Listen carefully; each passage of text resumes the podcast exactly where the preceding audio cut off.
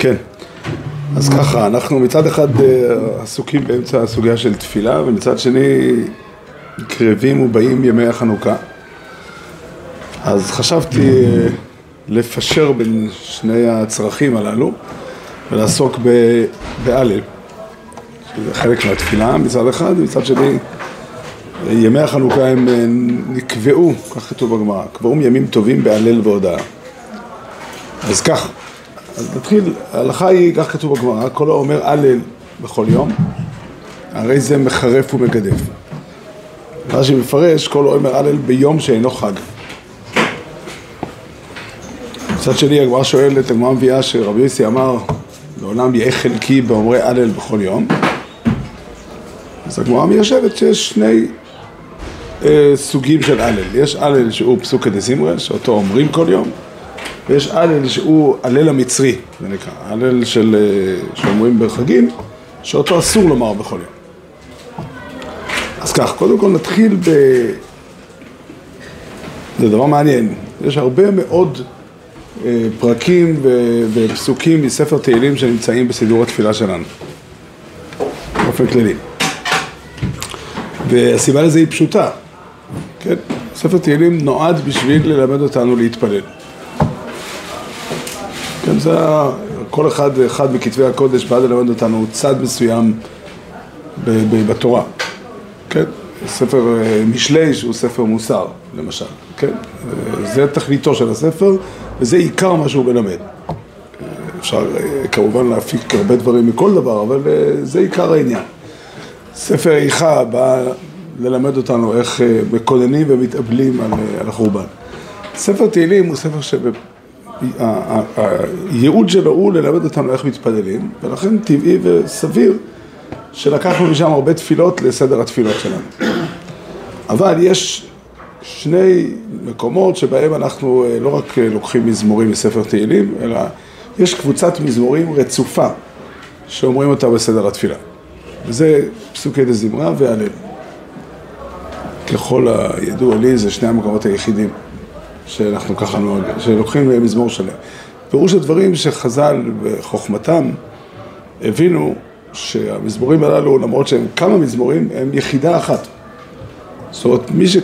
אה, קבוצת המזמורים הללו הם מבטאת משהו אחד, הם נועדו להיות אה, חיבור אחד שלם.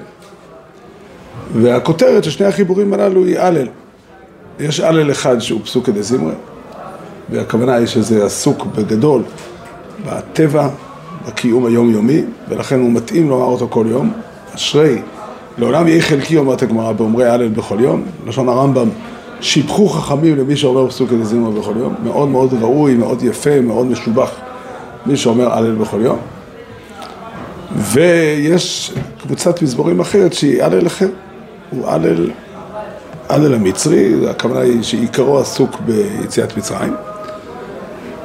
והוא הלל מיוחד שנועד וראוי לומר אותו בחגים. כל האומר הלל ביום שאינו חג הוא מחרף ומגדף. אז נתחיל לפרש את הדבר הזה.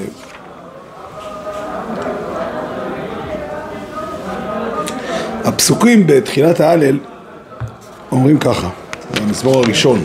מתוך ספר תהילים עצמו ניכר ששתיהם קבוצות שיש להם, מתחילים בהללויה אה,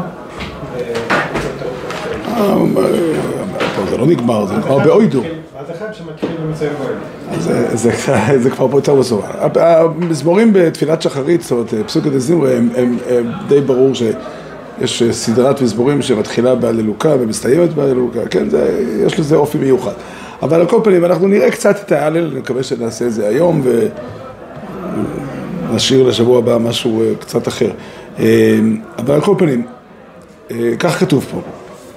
מי כאשר אלוקינו המגביעי לשבת, המשפילי לראות בשמיים ובארץ. פשוטם של דברים, כתוב פה שהקדוש ברוך הוא גבוה, עד כדי כך שהוא מסתכל על השמיים ועל הארץ מלמעלה למטה. המשפילי לראות בשמיים ובארץ. בדרך כלל הוא עוד רווח בתנ"ך שמתארים את הקדוש ברוך הוא כיושב בשמיים. בהרבה מאוד פסוקים. יושב בשמיים משחק השם ילעג לעמו. אתה תשמע השמיים וכל שבטיך בספר מלוכים, ועוד הרבה מקומות. אבל כאן כתוב שהקדוש ברוך הוא מעל השמיים. עכשיו, כמובן שכל הדיבורים הללו הם משלים. כן, הקדוש ברוך הוא אינו גוף ואינו דמות הגוף, והוא לא יושב לא בשמיים ולא מעל השמיים, אין, אין איזה... אבל מה המשל הזה בא לומר? אז השמיים באופן כללי הם הגבול שהקדוש ברוך הוא יצר לעולם. השמיים זה המסגרת, איך אומר הפסוק, ואימתכם כאוהל השבת. הקדוש ברוך הוא עשה את הרקיע כמו אוהל שבתוכו אנחנו נמצאים. החוויה, החוויה של הקיום בעולם היא לא חוויה של מי שנמצא במקום, במרחב פתוח, אלא הוא תחת כיפת השמיים. ויש פתגם, היום הוא גם בעברית, אבל במקור הוא, הוא אמריקאי. כן, השמיים הם הגבול. כן, השמיים הם המסגרת, הם, שם נמצא קו הגבול של האדם. זה ביטוי ציורי, אבל המשמעות של זה הוא שהאדם חי בעולם מלא גבולות. זה מהדבר שמאפיין את הקיום בעולם, שיש לו גבולות. חוקי הטבע הם גבולות אה, חזקים מאוד. כן, כל אחד מאיתנו יכול לחיות אה, בלי לאכול סך מאוד מסוים של זמן. לא יודע לקבוע כמה, אבל אה, מעבר לזמן הזה כבר משהו יקרה לגוף. ובלי חמצן אי אפשר לחיות יותר מ... פגשתי בן אדם שהיה ללא אספקה של חמצן אה, קרוב לדקה. אבל מעבר לזה, זה כבר בעייתי. וכן הלאה, כן, כמה מהירות כל אחד מאיתנו יכול ללכת, וגם כל זה נמצא בגבולות מאוד ברורים. חוקי הטבע מגבילים את הקיום, והחיים בטבע דורשים להכיר את הגבולות ולחיות יחד איתם. אבל הטבע הוא לא הגבול היחידי, יש עוד גבולות שהם חוקי ההיגיון, הם מהווים גבול בתפיסה, כן? אנחנו יכולים לתפוס ששתיים ועוד שתיים זה ארבע, מאוד קשה לחשוב על רעיון אחר. כן, לנסות לדמיין מציאות ששתיים ועוד שתיים זה שבע, מאוד uh, מסובך. גם המוסר הוא גבול, חוקי המוסר הם מגבילים את הקיום של האדם. כן, האדם מבין שאסור לו לעשות דברים מסוימים. יש פה ושם מציאות שאנשים לא כל כך מבינים את זה, אבל, אבל כן, זה חלק מהגבול, ועל כולם, או נוסף לכולם, חוקי התורה מגבילים את האדם. התורה אוסרת עליי לעשות דברים שאני עקרונית יכול לעשות אותם. הייחוס של השם לשמיים בא להגיד שמקור כל הגבולות הוא בורא העולם. כן, הוא זה שיצר את העולם כמקום מוגבל. וזה פירוש הביטוי, ואתה תשמע השמיים נכון שבטך. כן, ההחלטות שעל פיהם אה, הקדוש ברוך הוא מנהיג את העולם, הן מתקבלות בשמיים, הן לא מתקבלות בארץ. הן לא שייכות למנהד למציאות שלנו, הן שייכות לעולם אה, עליון יותר.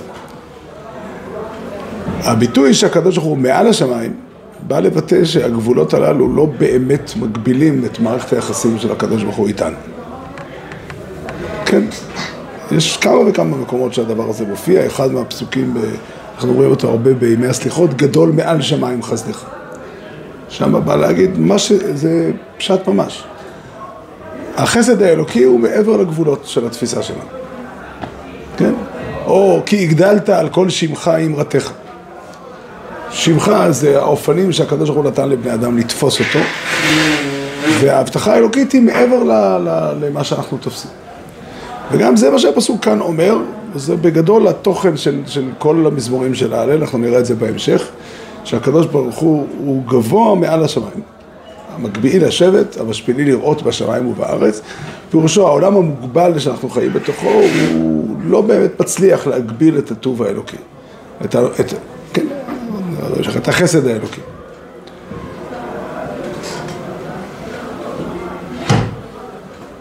אבל ההלל לא גומר, לא גומר בזה. ההלל בא להגיד שהקדוש ברוך הוא מהגובה הגדול של מעל השמיים הוא יורד לארץ והוא פועל פה בארץ. זה מה שהמזמור אומר. משם המקביעי לשבת, לשבת המשפילי לראות בשמיים ובארץ, מקימים מעפר דל, מאשפות ירים אביון. משם הקדוש ברוך הוא יורד לארץ ורואה מגובהי מרומים, הוא רואה את האדם הפרטי המסכן, שמצבו דחוק, שקשה לו, שהוא דל, אם דל בממון, אם דל בדברים אחרים. והקדוש ברוך הוא מקים אותו משם, כדי להושיב אותו עם נדיבים, עם נדיבי עמו, נדיבים הכוונה היא אנשים חשובים בדרך כלל, כן? מושיבי עקרת הבית, הקדוש ברוך הוא יכול לקחת אישה, שוב, לקחת אישה עקרה ולהושיב אותה בבית ולבנות אותה כאם הבנים שמחה. חשוב לשים לב, כל, זה דבר מעניין, כל uh, תפיסה אמונית מדברת על הקדוש ברוך הוא בשתי רמות. כן, חייבים לדבר על זה שהקדוש ברוך הוא גבוה מעל גבוה. כן, מי שיגיד לך, תראה, אני אדם מאמין, כן, אלוקים, גדלנו ביחד באותה פנימייה, ישבנו ביחד, ב... אה, למדנו חברותא בישיבה קטנה או בישיבה גדולה, אני יודע, כן, זה לא אלוקים. אלוקים הוא צריך להיות בלתי נתפס, בהגדרה. זה, זה ברור.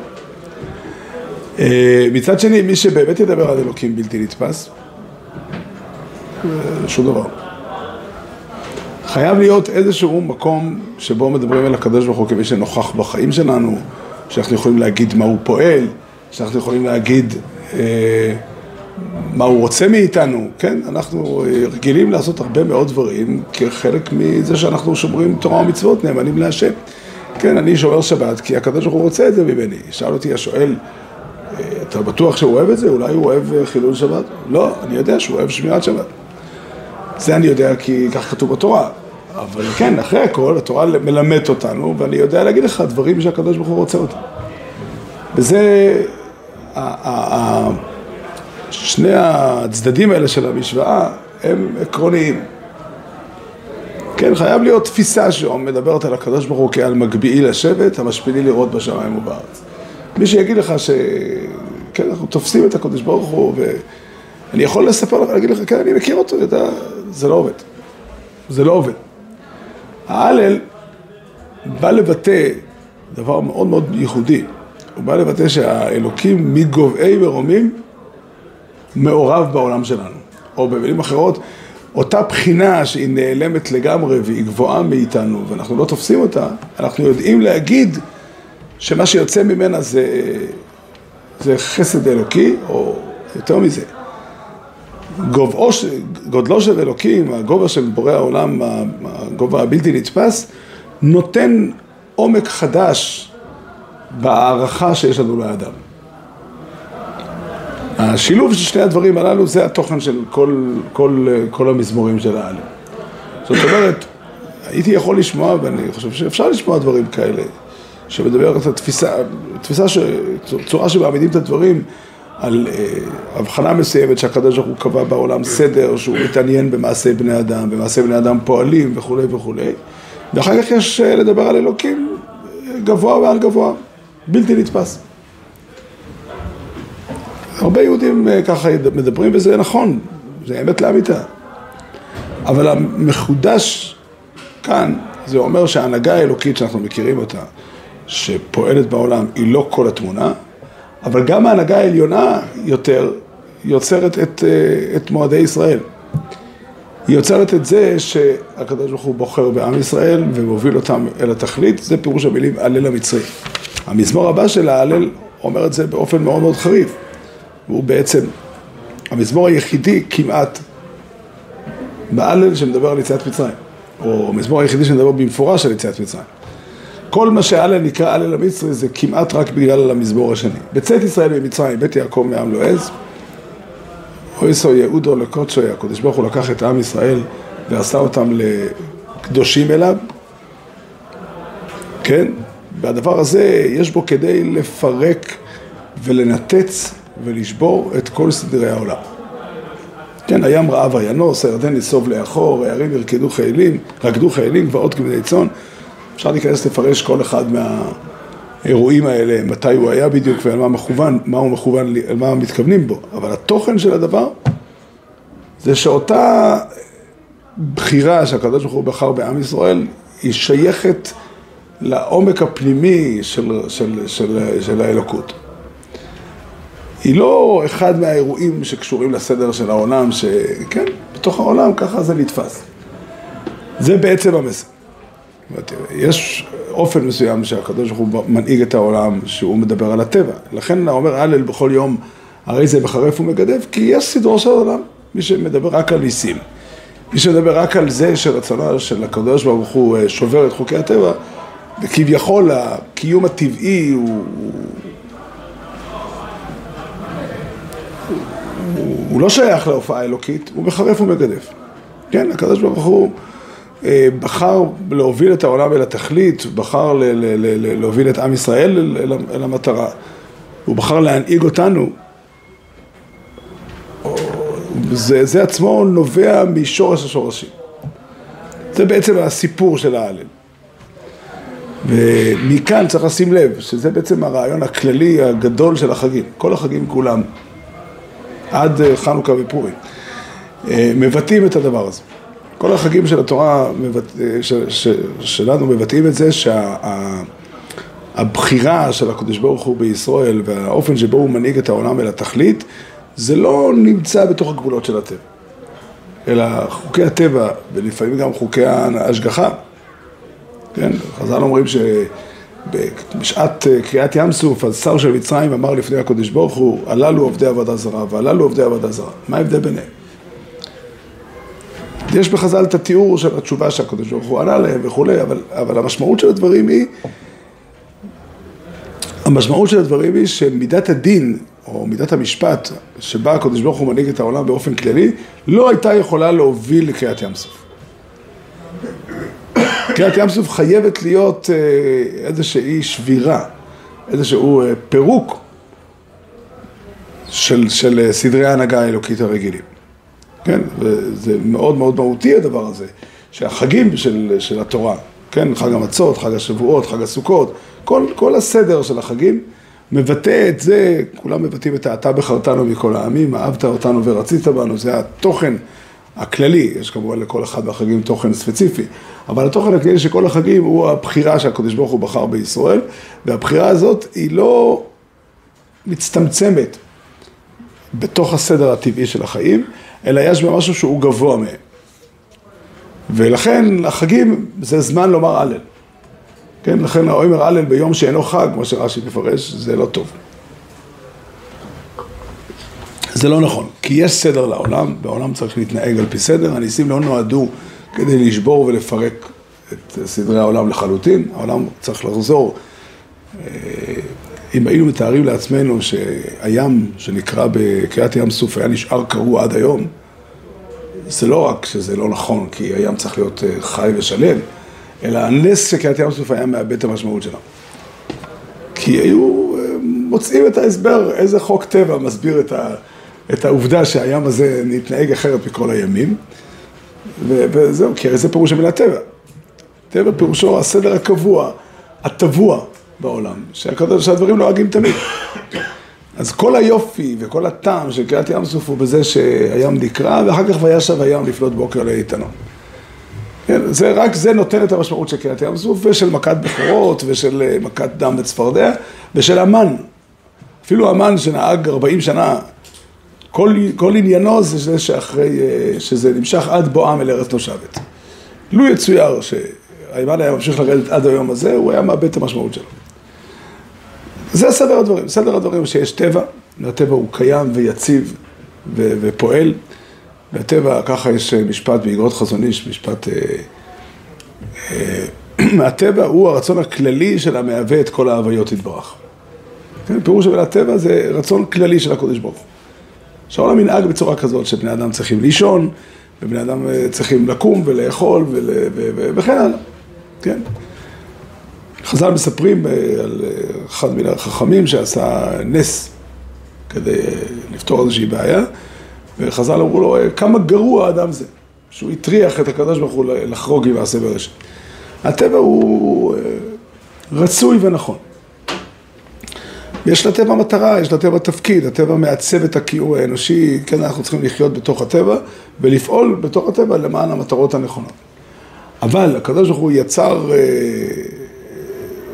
זכר עשה לנפלאותיו, מה שנקרא שיש, היו אירועים כאלה שבהם יש פריצה של הטבע וגילוי של ההנהגה הפנימית, של המציאות האלוקית הפנימית. כן, רבינו הרמח"ל כתב ספר שלם שנקרא דעת תמונות, שהוא שם מבאר את הרעיונות האלה באופן רחב. הוא קורא לזה הנהגת הייחוד והנהגת המשפט, וזה העיקרון של הדברים. וההלל, ממש במילים האלה, מי כמוך, אה, מי כהשם אלוקינו המגביל לשבת, המשפילי לראות בשמיים ובארץ, פירושו שההנהגה האלוקית היא גבוהה מעל התפיסה שאנחנו מכירים, מעל המבנה שאנחנו תופסים, ומשם, זה פה עיקר הנקודה, הגובה שהאדם מקבל מהדבר הזה הוא גובה אינסופי.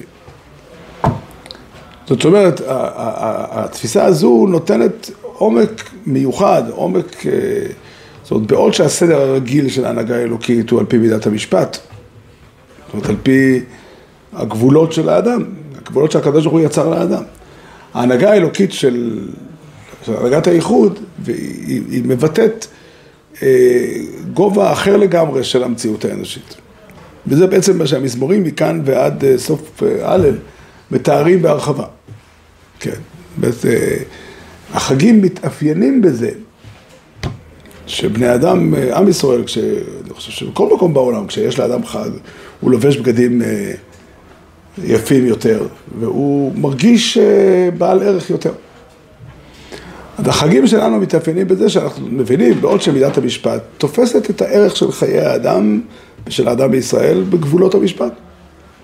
בגבולות של מה שאני יכול לעשות, ומה שעשיתי, ומה שאני לא עשיתי יוצר בעיות, וכן, הגבולות של כל אחד ואחד מאיתנו. כולנו מכירים די טוב את הגבולות שלנו.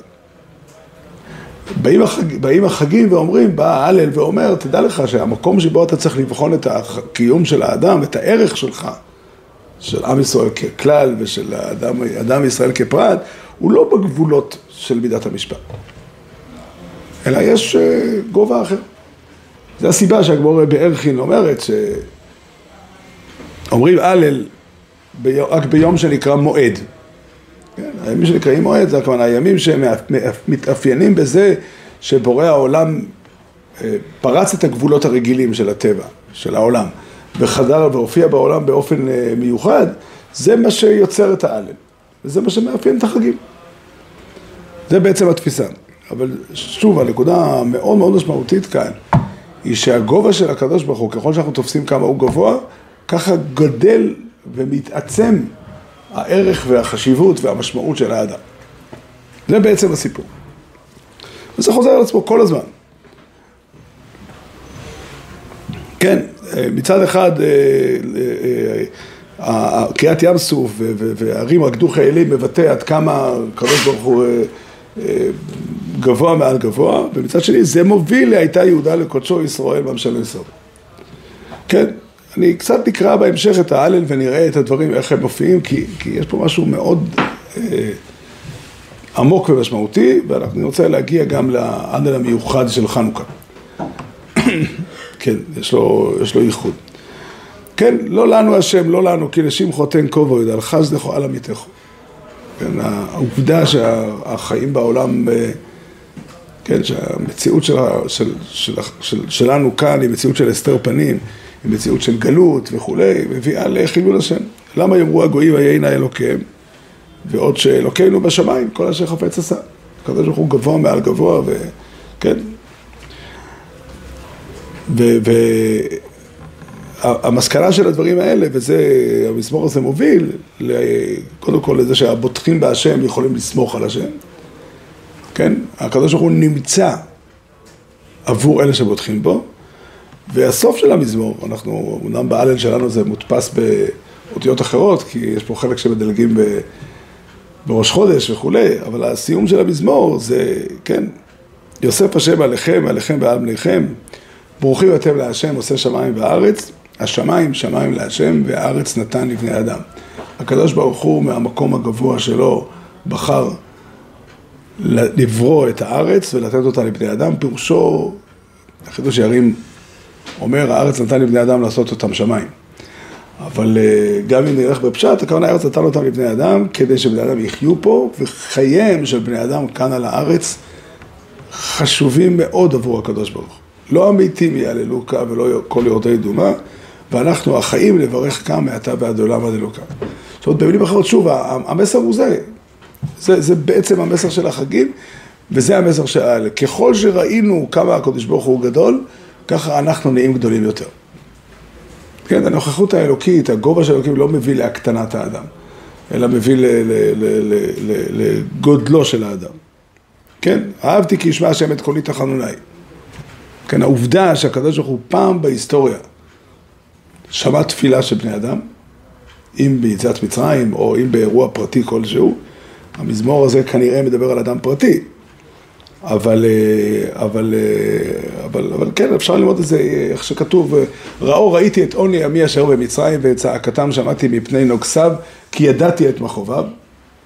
כן, הקדוש ברוך הוא, אה, וירא אלוקים את בני ישראל וידע אלוקים. כל זה מלמד שהקדוש ברוך הוא אכפת לו מבני אדם, ומשם, מהגובה הזה, הוא שמע את תפילתו של האדם. ומה אדם מסיק מזה? מה אני אמור להסיק מהעובדה שהקדוש ברוך הוא פעם שמע תפילה של בן אדם? אתהלך לפני השם בארצות החיים. האמנתי כי אדבר, אני עניתי מאוד. אני אמרתי בחובזי, כל האדם כוזב. פעם, בתוך פזיזות וחוסר מחשבה, חשבתי שהאדם הוא חסר משמעות. אבל אחרי שראיתי שכאבו של האדם מספיק כדי לנגוע עד ליבו של אלוקים, עד ליבו של בורא העולם, אז אני מבין שהאדם הוא יצור משמעותי. כן, זה הפשט, כן, אה, אה, אני מוכן אה, לשים, מה שנקרא, לריב על הדבר הזה. מישהו התווכח איתי לא בזמן, אמר לי, אני אמרתי בחובזי, כל האדם כזה, בכוונה היא, בגלל החיפזון, בגלל הצרה שהייתי בה, הבנתי סוף כל סוף שהאדם הוא לא שווה כלום. יש, יש פסוק בתהילים אחר, אני אמרתי בחובזי, נגרזתי, נגרשתי מגדליך. לא, לא, שנייה. גם בספר יונה זה מופיע ככה, אבל, אבל יש בספר תהילים עוד פסוק, אני צריך למצוא. אבל ראיתי ש, שזה לא ככה, צריך לחפש את המקום המדויק. אה, לעדי חובזי הכוונה היא מתוך חוסר מחשבה ומתוך חיפזון של טעות, חשבתי שהאדם הוא כלום. ולכן המסקנה היא, כן, המסקנה היא בהמשך, יקר בעיני השם אמרת לחסידם. הקדוש ברוך הוא מאוד אכפת לו, קשה בעיניו, כבד בעיניו שאנשים, שחסידים ימותו. אנא השם, כי אני עבדיך, אני עבדך בין אמתיך, ככל הנראה מכאן למדו, לא יודע מי, מאיפה המקור של זה, אבל מכאן למדו הקדמונים שמזכירים את האדם שמתפללים עליו את שמו ושם אמו. כן, אני עבדך בין אמתיך, הכוונה היא שהמשורר פונה לקדוש ברוך הוא ואומר, יש, לך, יש לי מקום אצלך. כן, אני חשוב לך. כן, בגלל ש, שראינו שהקדוש ברוך הוא שומע את תפילתו של האדם, ואני רוצה לומר דבר חשוב, גם מי שהקדוש ברוך הוא לא שמע את תפילתו, אף פעם לא, או מי שלא שייך לעם ישראל בכלל, כן, אדם ששמע שהקדוש ברוך הוא פעם שמע את תפילתם של יהודים וגאל אותם, די בזה כדי שידע את הערך האינסופי של כל אדם ואדם בעולם. כן, העובדה שאי פעם הקדוש ברוך הוא שמע את תפילתו של אדם, זה אומר שבן אדם הוא, הוא לא, אי אפשר לעשות ממנו כלום. אני סיפרתי כאן, לא יודע מי מהנוכחים כאן היה שם. אה, נסעתי פעם, לא מזמן, נסעתי באוטובוס מבני ברק לירושלים, ישב ידי יהודי, אמר לי כזה משפט, מה זה בן אדם? גרגיר אבק בעולמו של, אה, של הקדוש ברוך הוא. אז אמרתי לו, סליחה שאני אתווכח איתך, אולי אתה, אני לא. אני מרגיש שהנוכח, שהקיום שלי ומה שקורה איתי מאוד מאוד חשוב לקדוש ברוך הוא. הוא עסוק בזה, הוא מוטרד בזה. אמר לי, נו באמת. אני משוכנע בזה. ועובדה היא, עובדה היא, אז יש פה שתי, לוויכוח הזה יש שתי פנים. האחד הוא, האם באמת אני כל כך חשוב? שוב, אני מדבר עליי, לא עליי, כי עדיין מתכוון לכל אחד ואחד, אה, אה, כן, אומנם בשבילי נברא העולם, אבל כן, כל אחד יכול להגיד את זה גם על עצמו.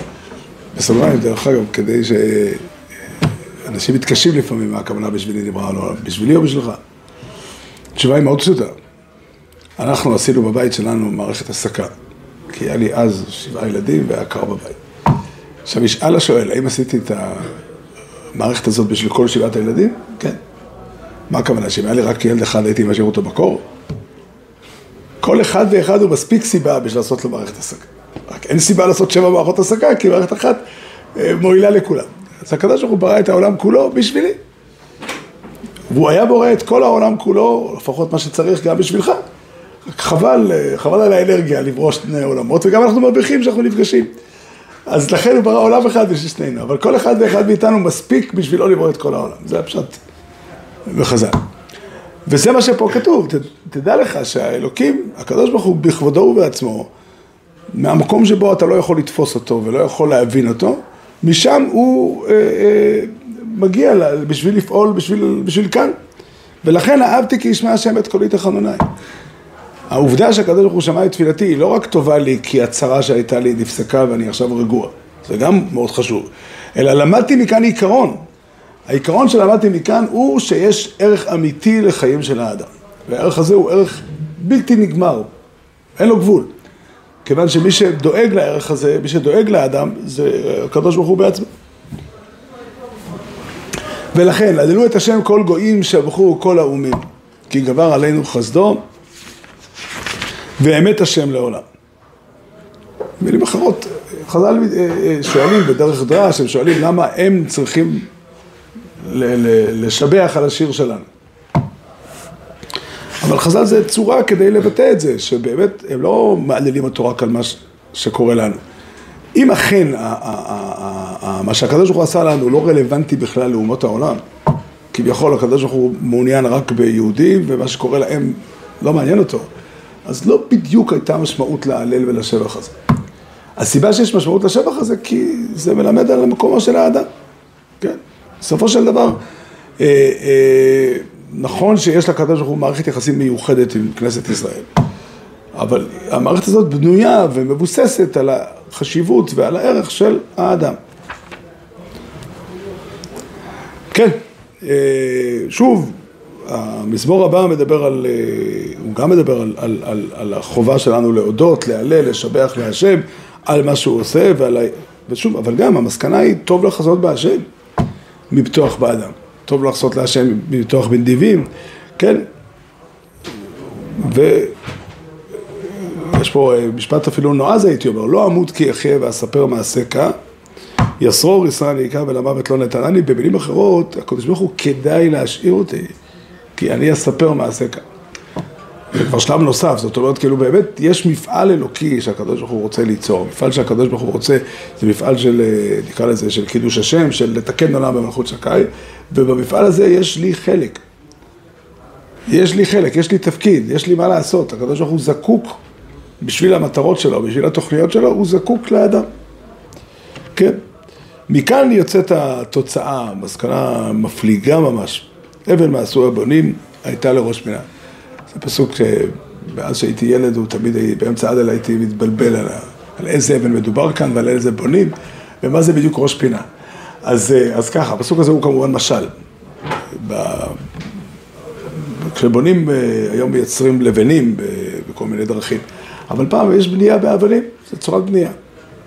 כשבונים מאבנים, אז אוספים אבנים ברחוב, ברחוב, לא ברחוב, על פני השדה.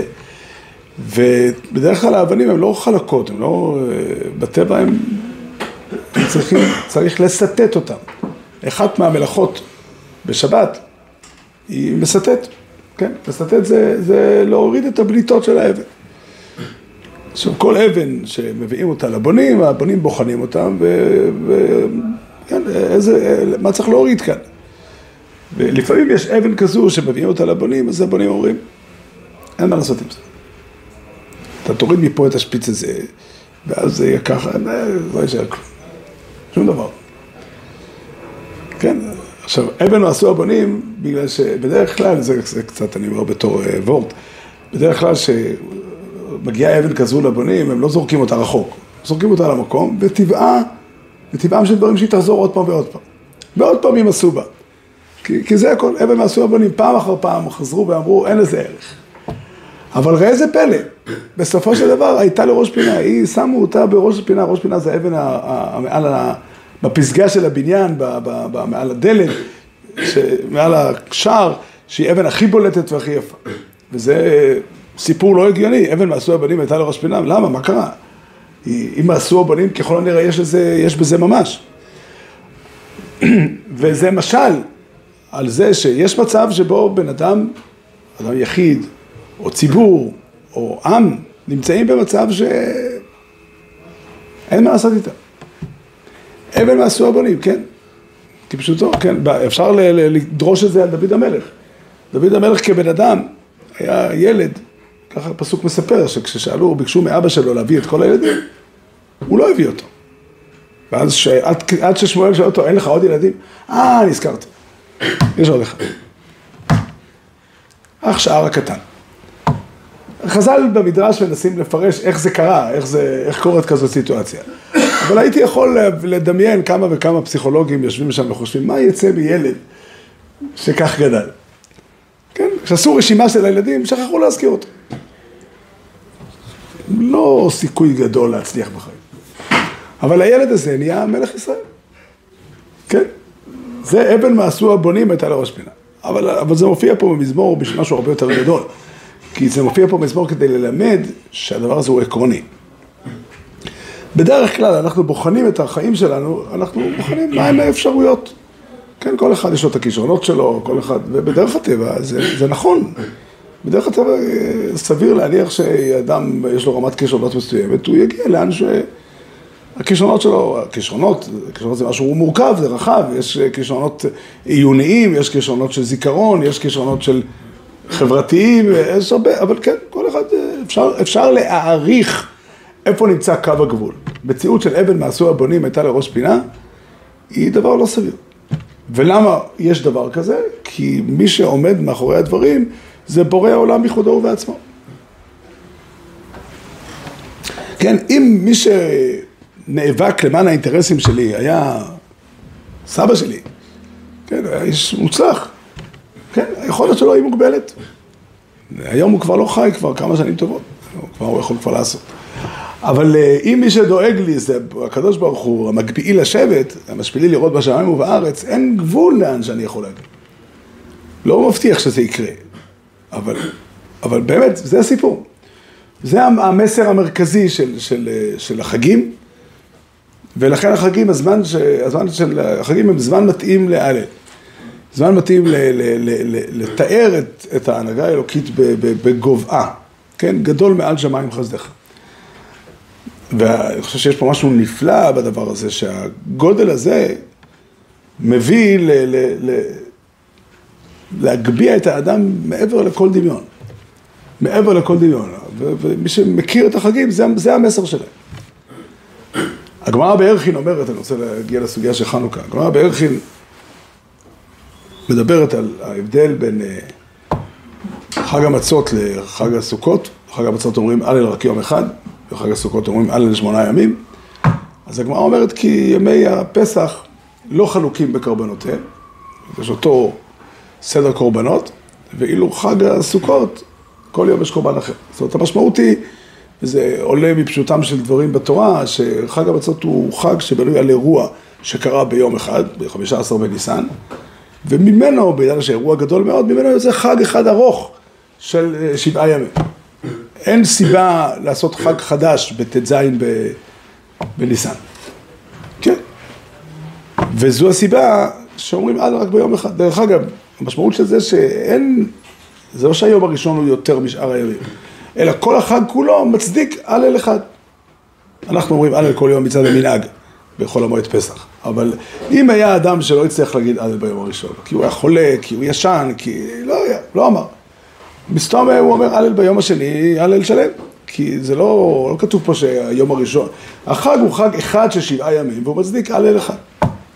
חג הסוכות לעומת זאת, כל שבעת, כל שמונת הימים, כל שבעת ימי החג והיום השמיני, הם, כל יום הוא חג בפני עצמו. ממשיכה הגמרא הלאה ואומרת, אה, אנחנו לא אומרים הלל בשבתות, כי שבס לא יקרה מועד וכולי. מה עם חנוכה?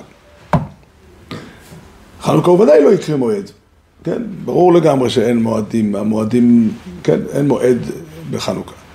אז אומרת הגמרא, בחנוכה אומרים הלל משום ניסה. זה סוג אחר של הלל. הנס של הלל, של חנוכה, הוא מצדיק הלל. אבל פה יש לי קושייה עצומה. קושייה נפלאה ממש, נפלאה במובן של אה, פלא. חג המצות, משום המועד אומרים הלל פעם אחת.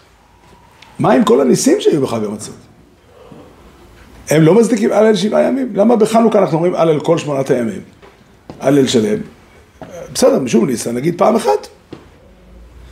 למה, מה התשובה לשאלה הזאת? זו שאלה עצומה. שאלה גדולה מאוד. אני אנסה לענות על זה תשובה. זה בעצם נושא בפני עצמו, אבל אני חושב שכדאי לצרף את זה לדיבורים על ההלל, כי זה נותן אופי אחר להלל של חנוכה. הניסים של יציאת מצרים, ביסודם נועדו להיות פעם אחת וזהו. כמו שאמרנו בהתחלה, לו יצויר שקריאת ים סוף לא הייתה, הים לא היה חוזר לאיתנו, זה לא היה מוצלח. זה גם לא יכול להיות. העולם נברא בצורה כזאת שהים אה, אה, נמצא איפה שהוא צריך להיות. וזו הסיבה, זה בא לידי ביטוי בזה שאומרים הלל פעם אחת בפסח. נכון שהיו ניסים ביציאת מצרים 50 אה, שנה, אבל כל הניסים האלה כולם, כשאנחנו מדברים על, על מועד שקבוע לרגל הניסים האלה, אנחנו מציינים ביום אחד שאומרים בו הלל. הניסים של חנוכה הם הרבה פחות גדולים מהניסים של יציאת מצרים. אין צד, אין, אין צד אחר, אבל הם נועדו להימשך תמיד. האופן שבו יהודים מתקיימים בגלות הוא האופן של חנוכה. האופן שבו יהודים נוהגים במסירות נפש, האופן שבו יהודים הולכים להילחם בשביל הקודש ברוך הוא, בשביל התורה, ושהקדוש ברוך הוא מתגלה במעשה. זה האופן שבו החיים מתקיימים בגלות. ולכן חנוכה, הנס של חנוכה, כדי לבטא שהנס הזה הוא לא נס זמני, אלא הוא אופן חדש של קיום, שעל פי זה אנחנו נוהגים תמיד, יכול להיות, אני מציע, שלכן אומרים הלל בחנוכה שמונה ימים. הלל שלם כל שמונת הימים. כל שמונת הימים פירושו שיש פה דבר שהוא שינוי בדפוס של, של הקיום. זה באמת לא ניסים גמורים כמו הנס של יציאת מצרים, כמו הנס של קריאת ים סוף, אבל זה באמת שינוי אמיתי. זאת בחינה מסוימת של גילוי שכינה התחדשה בחנוכה שהיא נמשכת לתמיד. וההלל של חנוכה מבטא לא רק את מה שהיה פעם, אלא מבטא את האופן שבו, כן, אנחנו, כיוון שהקדוש ברוך הוא גבוה מעל גבוה, המגביהי לשבת, המשפילי לראות בשמיים ובארץ, ומשם הוא שומע את תפילותינו ונלחם את מלחמתנו, כן, נקמת את נקמתם וכן הלאה. על זה אנחנו יכולים לבנות את, ה, את, ה, את הביטחון שלנו בקיום, בקיום היהדות, בקיום התורה. לדורות עולם. זה בעצם הסיפור. הערך העצום שלנו והחשיבות העצומה של מה שאנחנו עושים עולה מתוך הלל של חנוכה יותר מאשר מכל מקום אחר. כי בסופו של דבר יציאת מצרים הייתה הערה אלוקית שהקדוש ברוך הוא עשה את זה לבד. כן, אנחנו ביציאת מצרים היינו צריכים רק להאמין. לא יותר מזה. לא היינו צריכים לעשות שום דבר. הקדוש ברוך הוא לקח אותנו, כמו שכתוב בפסוק. ואשא אתכם על כנפי נשרים ואביא אתכם אליי. כן. בחנוכה אנחנו עשינו את הדברים, אבל שוב, רצונו של השם והעומק והגודל של המגמה האלוקית, הם באו לידי ביטוי בנס של חנוכה. שהקדוש ברוך הוא יעזור לנו תמיד אה, לראות נכון את הדברים ולהבין כמה גדול ועמוק התפקיד והחשיבות שלנו. רבי חננה בן הקש שואלים לרוץ הקדוש ברוך הוא לזק כל איסס ישראל לפי איך דיבר להם תראו ומצוי שלם על רבינו חופש למען צמתוי יגדיל תורו ויגדיל גדל ויצקדל שמי רבו. כל מוד יברוך ירוסי ויביך מנכוסי בחיי כל דבר וכל דבר וכל בייס ישראל. בגולו בזמן קורי ואמרו אמן שמי רבו מבורך לעולם עולמי עולמיו יסבורך וישתבח ויספר וישרוינם ויסנסי ויסדור ויסלל ויסלול. שמי לקודשו בריחו. לאילו מכל מרוסו ושירוסו תשברוסו ונחמוסו דם. ירון ועלמו ואמרו אמן. על ישראל ועל רבונון ועל תלמידו וכל תלמידי סנידו וכל מאן דעוסקים ברייסו דיברסו קדישו עודי ודי בכל השר והשר יהיה אלוהינו לכל שלמה רב אוכינו וחסדו ורחמי וחי יריחי ומזלו רביחי ופורקולו מקודמו ובואי בישמיו ואמרו אמן. יהיה שלמה רב ובישמיו וחיים עלינו ועל כל ישראל ואמרו אמן. או יצא שלום ואמרו אמרו יעשה שלום עלינו ועל כל ישראל ואמרו אמן. רוצים להתפלל בערב? מי נשאר? מי שנשאר centrale sterren. Yes. Doe je het